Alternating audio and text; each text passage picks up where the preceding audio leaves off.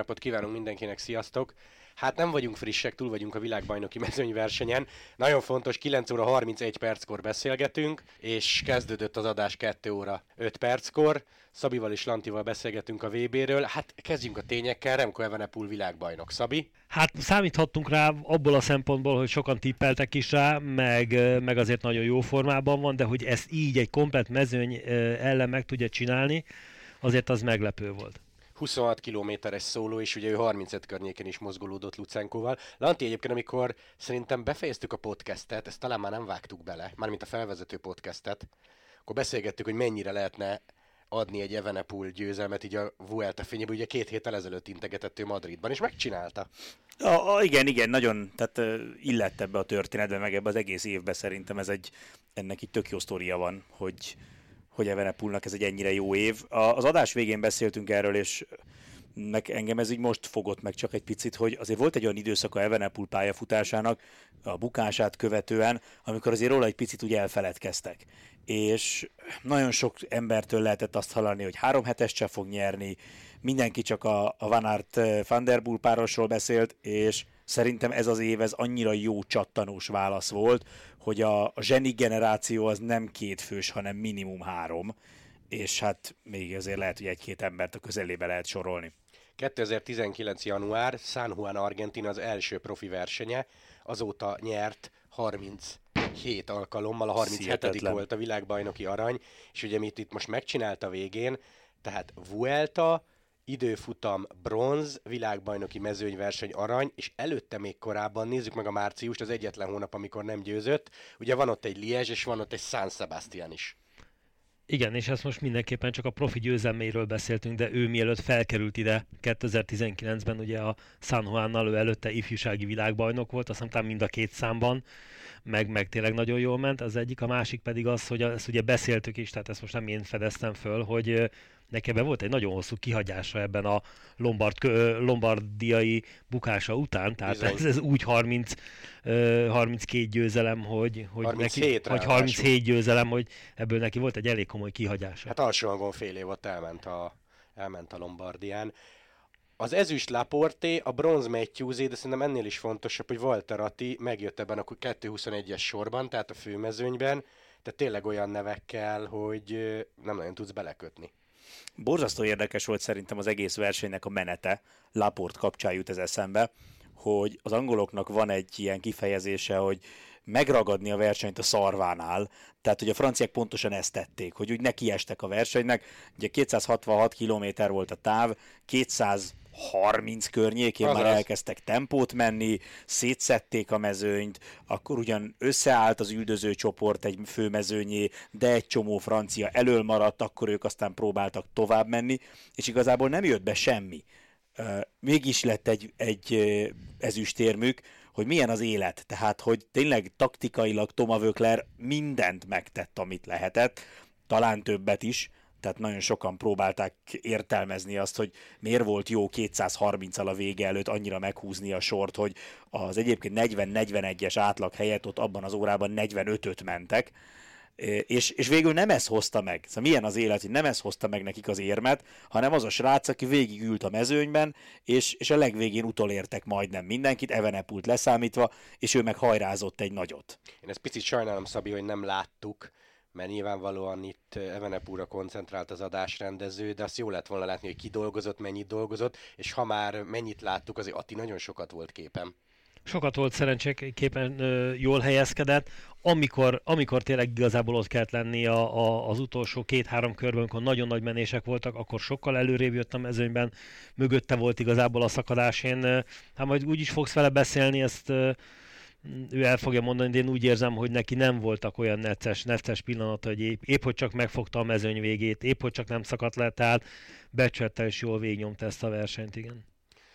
Szóval Laport elhozta a franciáknak az ezüstöt, Matthewsnak köszönhetően van egy bronzérmük az ausztráloknak, és hát ezért azt emeljük ki, hogy három nagy öreg, Trentin, Christoph Sagan, hát nagy öreg, ez a durva, hogy 90 a Sagáról beszélgetünk így, de érti mindenki szerintem, hogy mire, mire utalunk, tehát ők megjöttek a top 10-ben, Viszont, viszont, viszont a napsztoria. Matthew van der Poel, és aki Aki amikor hallgatja ezt a podcastet, lehet, hogy már sokkal több mindent tud vagy olvasott, mert még egyszer mondom, mi nemrég jöttünk ki adásról, de Lanti azért, tehát Matthew van der Poel a Fogdáról érkezik a világbajnoki mezőnyverseny, ez egy teljesen abszurd mondat. A maga ez a mondat is abszurd, de számomra az is abszurd, és örülök, hogy itt azért egy picit talán szabadabban fogalmazhatunk, mint adásban. Nekem az is abszurd, legalábbis a, a most meglévő információk birtokában, hogy miért.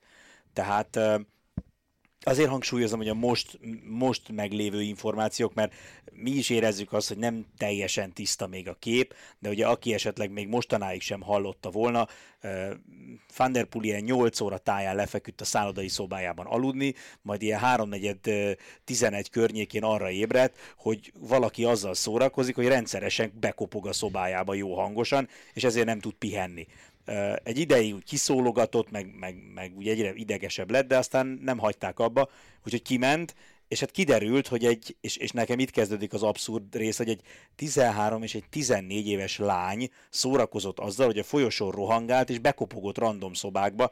Most ezt adásban is elmondtam, tehát mi se voltunk nagyon értelmesek 13-14 éves korunkban, de azért azon már szerintem a legtöbb ember ennyi idősen túl van, hogy abban leli örömét, hogy más embereket, hogy random ismeretlen embereket idegesít éjjel a szállodában azzal, hogy bekopog, és aztán elmegy és kuncog a sarokban, hogy ha-ha-ha, ha-ha, de vicces. Na mindegy, a lényeg az, hogy ilyen Van der Poolnál elszakadt egy picit a cérnak, kiment, és ugye amit nem tudunk, hogy ott pontosan mi történt, tehát hogy ott most meglökte őket, nem lökte meg őket. Csak szóváltás. Csak szóváltás. Itt ugye voltak olyanok, akik azt írták nekünk Twitteren, hogy Ausztráliában állítólag a könnyű testi sértés kategóriájába már a, a verbális sértés is e, belefér. Tehát, hogy pontosan mi történt, azt nem tudjuk. Volt olyan jelentés, hogy, a, hogy, hogy meglökte a, ezeket a kamaszokat, és akkor az egyik megütötte a könyökét, ami lehorzsolódott. Lényeg az, hogy a szálloda portása hívta a rendőrséget, a rendőrség bevitte, hajnali négyig ben volt a fogdán, és aztán utána feltételesen szabadlábra helyezték azzal, hogy majd egy pár nap múlva visszamegy, és lesz egy bírósági tárgyalás. Na most nyilván itt azért mindenki érzi, hogy, hogy egyrészt az teljesen rendjén van, hogy attól, hogy ő Mathieu van der Poel, attól vele nem kivételeznek. Tehát ugye egy élsportolónak pontosan ugyanolyan megítélés alá kell esnie, mint egy bármilyen állampolgárnak. Nem lehet kiváltságos. Viszont elgondolkodni azon, hogy két ilyen égetnivaló kamasz nem hagy téged aludni életed egyik legfontosabb napján, és nálad elszakad a cérna. Lehet úgy, hogy háromszor már szólt, és negyedikre történt. És, eze, és ezek után elszakad a cérna, és ezek után téged fogdába tesznek, még akkor is, ha meglökte Jó, őket. mondjuk egyébként nem mintha védeném a rendőrséget, de ott lehet, hogy ez az eljárás. Persze, értem. ki, és, és, szerintem lehet, hogy az, az is az eljáráshoz tartozik, hogyha kivonulsz, és ugye megvolt ez a bejelentés, és bizonyítható, akkor be is kell, hogy vigyék. Tehát nem azon, hogy ja, bocsánat, Matyi, holnap verseny van, aludjon, legyen kedves. Ezt, ezt a részét én értem. Jó kérdés, hogy akkor szabályozás jó-e, vagy, vagy e, picit túlzásba viszik már oda lenne azt, hogy, hogy, hogy mi mindent büntetnek. Nem is ez a lényeg, hanem a, amit még hozzátennék, és ami több, több embernél is fölmerült itt a, a, a Twitteren, de ezt ne felejtsük el, hogy ebben a lelki állapotban baromira nem könnyű józanul viselkedni, hogy valószínűleg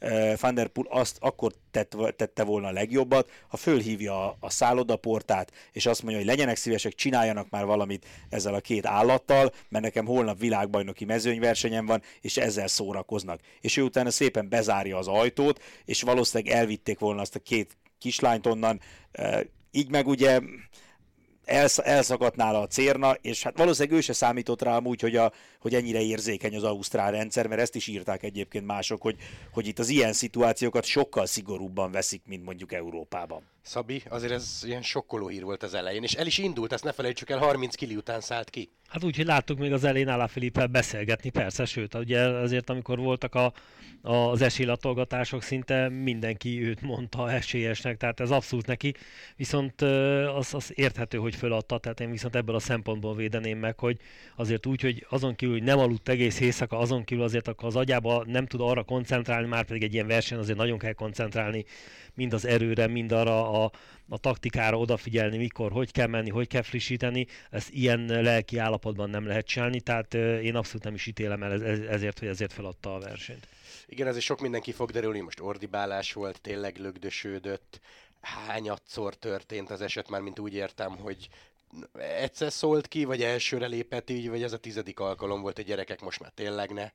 Nagyon érdekes, hogy nem voltak mellette például holland csapattársak, hol volt a szakmai stáb, aztán lehet, hogy simán más emeleten aludt. Igen, millió... Hol voltak a gyerekeknek a szülei, hol voltak, akik esetleg egy ilyen után nem, nem szól, ezért nem szóltak, hogy gyerekek randalíroznak. Millió kérdés van. Igen. Lehet, hogy szerintem a, a ismerve azt visszagondolva arra, hogy Novák Djokovic esete, amikor ugye ő szeretett volna bejutni Ausztráliába, az Ausztrál Operre az év elején, és végül nem sikerült, hogy az milyen szinten volt dokumentálva, és milyen szinten került nyilvánosságra maga, maguknak a beszélgetéseknek a leírata, abból kiindulva szerintem elméletileg ugye kedden eh, lesz majd ez a, ez a meghallgatás, szerintem sok mindent meg fogunk tudni. Tehát ott szóról szóra meg lesz, az le lesz írva, hogy mit mondott uh, Van Der Poel. Igen, és hát megint csak jelenlegi tudásunk alapján lehet, hogy ő most pár hétig ott lesz. Igen, Be, az, bevonták az, az útlevelét. Igen, igen, ez kérdés, hogy nála például mennyire fogja borítani a téli időszakot, vagy a téli ciklokrosz versenyzést. Úgyhogy ez, ez egy nagyon-nagyon kemény sztori, és ugye mindig szoktuk mondani, hogy pillanat ami miatt emlékezni fogsz egy VB-re, hát szerintem Wullongong ez a Thunderpool shitten sztori miatt hosszú-hosszú évekkel később is meg lesz. Szabi, még egy gondolat, magyar küldöttség nem volt népes, két fő, de mind Erik, mind Ati tök jól ment. Tehát a világ elittel együtt megjöttek. Nagyon jól mentek mind a kettő, mind a két srác jól ment. Én úgy érzem, hogy a, a szakmai stáb, aki mellettük volt, tehát ugye személyesen ismerve Ragó Tibit, szerintem ő is megtett mindent, egy nagyon jó masször ott volt velük Vas Balázs, a szerelő szerintem ő is, meg ahogy azért hallottuk, nem volt egyszerű a kiút, ugye a csomagok később érkeztek meg, de olyan helyen laktak, és ezt, ezt, ezt a srácok meg is hálálták, úgy, úgy érzem. Tehát Eriknek a 12. helye nagyon jó, Attilának meg ez a, ez a helyezés. Ebben, hogy láttuk, most végignézzük ezt a 6-7 órát, hogy azért ahogy versenyeztek, amilyen tempó volt, a végére 42 feles átlag kijött. Nem tűnt a tévéből annyira komoly, komoly meredek hegynek, de azért amikor itt láttuk a végén 12-szerre fölmenni, ez soknak számít. Láttuk az elén a franciák csináltak olyan tempót, ami sok emberek nem esett jól. Jól mentek, igen, nem hiszem, hogy, hogy bele lehetne kötni ebbe a mostani eredménybe. És azért nézzétek meg, hogy abban a csoportban, ahol Walter Atti megérkezett, kik végeztek előre, előtte. Ugye Laport, Matthews, Fanart, Trentin, Christoph Sagan, Bettiol, Ethan Hayter, Garcia Cortina, ők azért mind nagyon-nagyon jó sprinterek.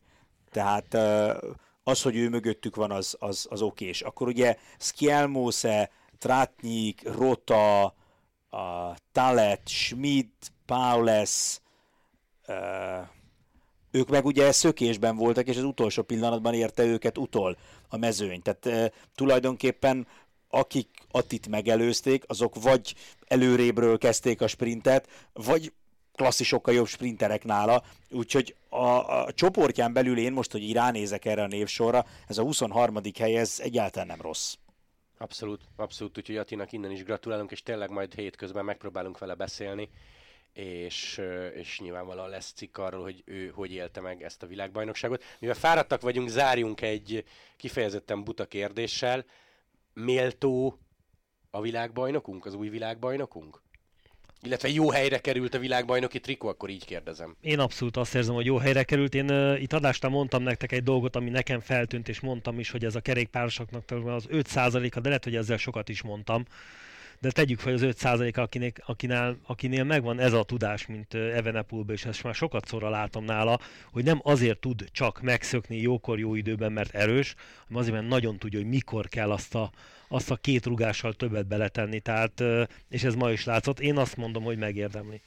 Én mindig is annak a szószólója voltam, ezt tudjátok, hogy, hogy azért nem szeretem az egynapos világbajnokságot, mert néha beesnek ilyen Rui Kosták, meg, meg hozzá hasonló figurák.